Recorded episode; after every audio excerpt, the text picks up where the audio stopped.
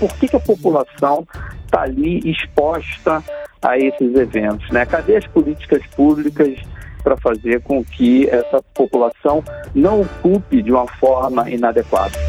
Aqui, o melhor conteúdo da Rádio Nacional.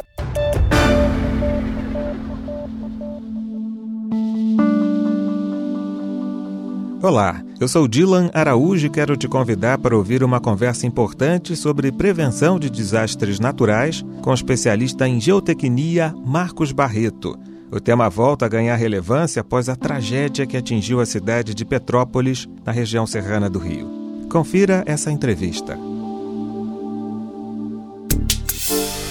Professor, a ocorrência que a gente está acompanhando de maior impacto para a tragédia foi o deslizamento que aconteceu no Morro da Oficina, com uma grande quantidade de lama, de pedaços de pedra.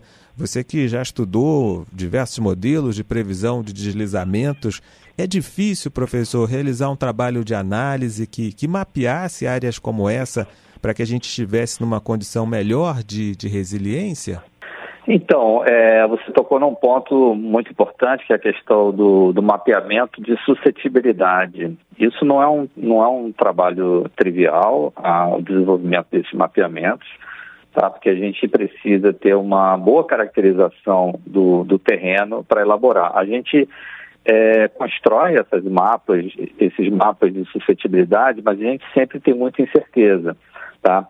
Só que existem diferentes, a gente tem que avançar assim, numa padronização de metodologia para a elaboração desses mapas. Então, hoje a ciência tem avançado, tem diferentes metodologias que a gente usa, tá? E a gente tem melhorado bastante, se a gente considerar, não só no Brasil, mas fora do Brasil também, se a gente considerar 20 anos atrás, é, a gente adotava uma determinada metodologia, que é uma metodologia que a gente chama que é mais heurística, né, de avaliação dos experts em campo. Hoje a gente ainda conta com isso, tá? É, só que a gente tem avançado com ferramentas mais poderosas, só que isso ainda está em, em, nível é, acadêmico, não tão aplicado assim.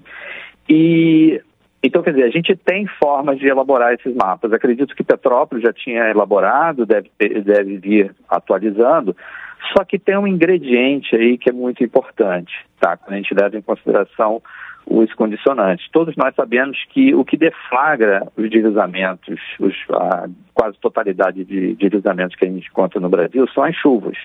Tá? E a gente, tá, a gente tem que considerar nesses mapeamentos um cenário de chuva, ou seja, um cenário de pluviometria. E a gente tem verificado, já é sabido também, já é colocado na imprensa de uma forma geral, que os eventos estão é, sendo cada vez mais extremos, ou seja, uma concentração de pluviometria em pouco tempo. É, a gente, em termos de acumulado de chuva, é, não tem tido muita variação, Sim. mas ele tem se concentrado em pouco tempo, que é o que a gente chama de eventos extremos. E esses cenários de chuva que tem que ser é, considerados agora né, nos mapeamentos.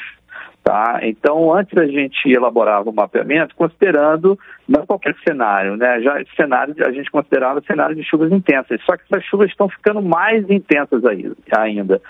Então, é, esse, essa informação é muito importante para a atualização dos mapeamentos de suscetibilidade.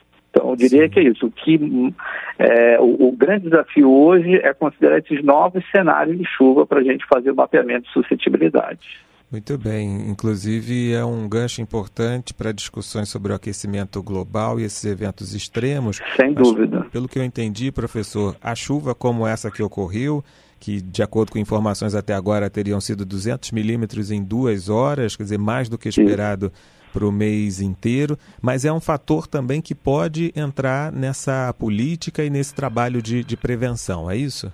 Com certeza, isso aí a gente tem que começar a levar em consideração esses eventos extremos de chuva, tá? E que ainda não é uh, ainda não é uma a gente ainda não considera de forma tão corriqueira assim na prática esses eventos extremos. A gente sabe que eles acontecem, mas a gente tem que é, fazer o mapeamento agora considerando esses eventos de chuva extremos que a gente está verificando que é mais frequente, né? Então a gente ter 200, na verdade foram 260 milímetros de chuva em duas horas e meia. um valor muito acima daquele da chuva, se a gente considerar uma chuva muito marcante, né, um desastre muito marcante em Petrópolis, que foi de 1988. Eu não tenho o número aqui agora da pluviometria de 88, mas foi certamente muito menor do que esse. Então, hoje a gente tem uma cidade de Petrópolis que, ao mesmo tempo, ela está mais preparada em termos de gestão de riscos, mas, por outro lado, tem uma pressão social, né, é, é, fazendo com que a cidade ela esteja é, ocupada de uma forma inadequada, tá? E então quer dizer, a, a, a gente melhorou na gestão de risco, mas por outro lado é, quer dizer, a gente melhorou em termos de instrumentos de gestão de risco, mas por outro lado a gente tem assim, um, um crescimento da cidade de forma inadequada. Tá? Então isso faz a gente ter uma, um quadro que é muito suscetível a essa ocorrência desses eventos. E aí entra esse ingrediente que eu acabei de falar, de chuvas extremas, que levam a situação que não pode ser surpresa para a gente hoje em dia, de iminência de desastre, como Sim. isso que aconteceu ontem. Pois é, as imagens que nós estamos assistindo mostram muitas casas, carros, estabelecimentos comerciais atingidos pelos deslizamentos e a sua fala me faz pensar, professor, o desafio da redução da vulnerabilidade a desastres em áreas já urbanizadas, já populosas, se torna ainda maior? Então, é, você tocou num ponto muito importante, que é a redução da vulnerabilidade, que a, as formas da gente fazer gestão de riscos, né, de, de gestão para a redução dos riscos associados aos deslizamentos, é, ter dois caminhos, né? Um não, não elimina o outro, não. Um é você reduzir a suscetibilidade ao deslizamento, que é o que a gente faz através de obras de estabilização de encostas, como obras de drenagem, obras de contenção, e o outro caminho é a redução de vulnerabilidade, como você falou. E nessas áreas urbanas que estão densamente ocupadas, que é a característica dos grandes centros urbanos, é uma tendência né, da, da formação das cidades, a gente tem uma vulnerabilidade muito grande. Tá? Não é mais a, a questão da suscetibilidade, é a vulnerabilidade da população exposta a esses eventos. O que quer dizer essa vulnerabilidade? É uma falta de preparação dessa população né, para a ocorrência de desastres, é a questão do sistema de alerta, é, são vários aspectos é, que mostram que, é, que fazem com que essa população, é, vivendo de uma forma muito concentrada, fique mais vulnerável aos eventos. Não sei se deu para entender esses dois caminhos, né? Tem a sim, da redução da, da, suscetibilidade e a redução da vulnerabilidade. Então não basta a gente ficar fazendo somente obras de engenharia é, isso, óbvio que elas são importantes, elas reduzem a suscetibilidade, mas a gente tem que tratar também da redução da vulnerabilidade da população. A população, e aí não só fala a população, mas também os gestores públicos, eles têm que estar mais preparados para a ocorrência desses desastres, tá? que é um desafio, é porque normalmente a gente foca muito na a execução de obras de contenção, mas isso na verdade é enxugar gelo. É, a gente tem que sair do, dessa cegueira de que a população né, não está relacionada à ocorrência desses eventos, né?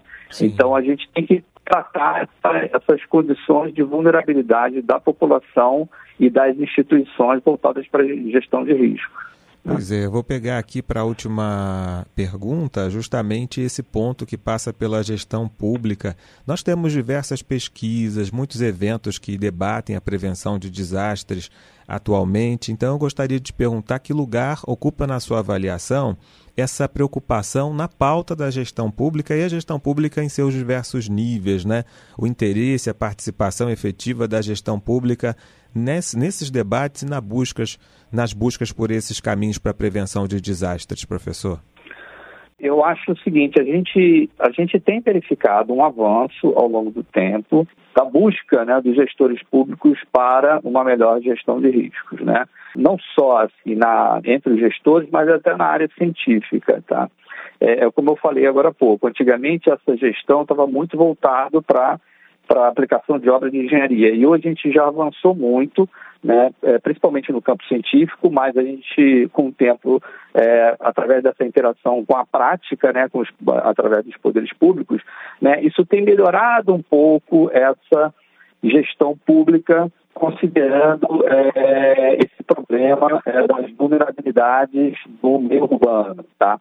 mas isso ainda de forma muito lenta, né? É muito comum, né? A gente ouve de vez em quando até alguns políticos colocando culpa na população sobre a ocorrência desses é, eventos, né? Não pela, por deflagrar o evento, mas por estar exposto a esse evento.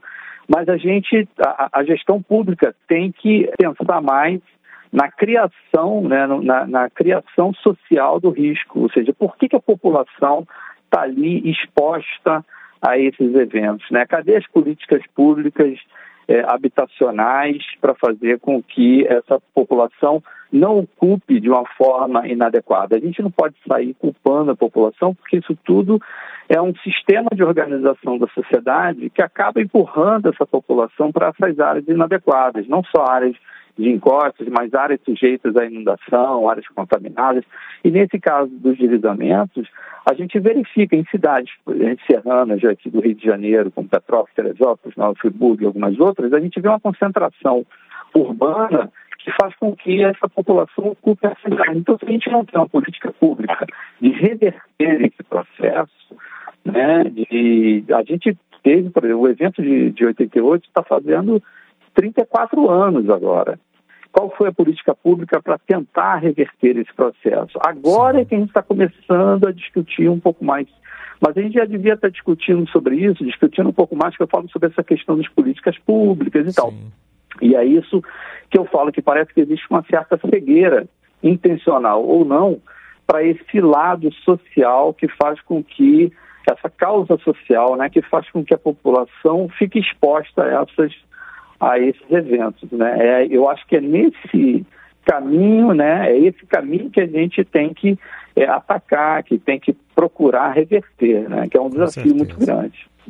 Esse é o professor Marcos Barreto, professor do setor de geotecnia do Departamento de Construção Civil da Escola Politécnica da UFRJ, nos ajudando a fazer uma avaliação dos eventos que levam até essa tragédia em Petrópolis e das possibilidades também da gente avançar na prevenção de riscos. Professor, muito obrigado por interromper a agenda para conversar rapidamente com a gente aqui na Rádio Nacional e uma excelente quarta-feira para você.